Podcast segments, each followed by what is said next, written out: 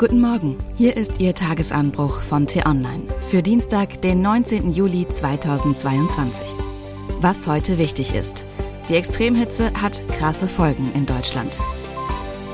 Geschrieben von T-Online-Chefredakteur Florian Harms am Mikrofon ist heute Anja Bolle.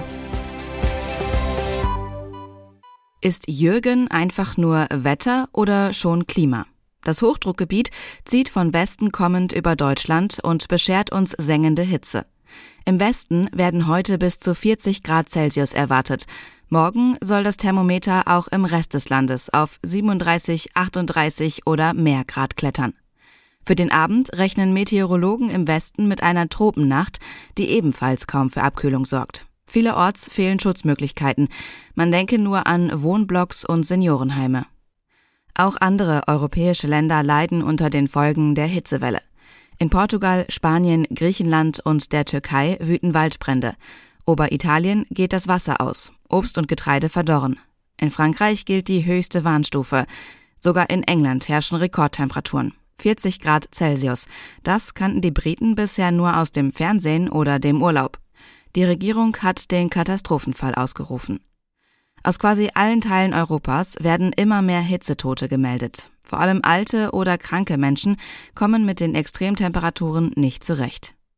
Auch in der Vergangenheit hat es heiße Sommer gegeben, aber derart extreme, immer häufigere Hitzeperioden sind nur durch den Anstieg der globalen Durchschnittstemperatur zu erklären. Erleichterung ist leider nicht in Sicht. Vor wenigen Tagen sorgte eine Studie des Helmholtz-Instituts für Aufsehen, der zufolge die Zäsur von 1,5 Grad Erwärmung bereits 2026 erreicht werden könnte. Da der Klimaschutz und der nachhaltige Umbau der Wirtschaftsproduktion, der Energieversorgung und des Verkehrs nicht schnell genug vorankommen, dürfte sich die Lage weiter verschärfen. Unsere Zukunft wird heiß sein, brennend heiß. Wie können wir also mit der neuen, heißen Normalität umgehen? Denn darauf wird es am Ende hinauslaufen. Wir müssen uns anpassen. Dafür sollten wir uns ein Vorbild an den Arabern nehmen. Morgens steht man früh auf, um zur Arbeit oder einkaufen zu gehen, hält dann von mittags bis zum späten Nachmittag Siesta, abends geht's wieder in die Firma oder ins Büro. Wer draußen unterwegs ist, trägt luftige Ganzkörpergewänder. Nicht zu vergessen das Tuch um den Kopf. Statt kaltem Bier gibt's heißen Tee. So kühlt der Körper besser ab.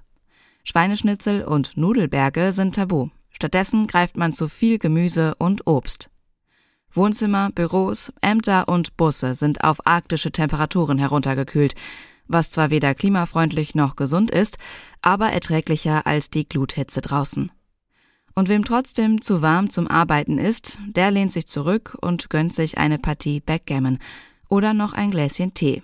So kriegt man die Tage entspannt rum. Na gut, das ist jetzt nicht ganz ernst gemeint, aber ein Körnchen Wahrheit steckt in jeder Parodie.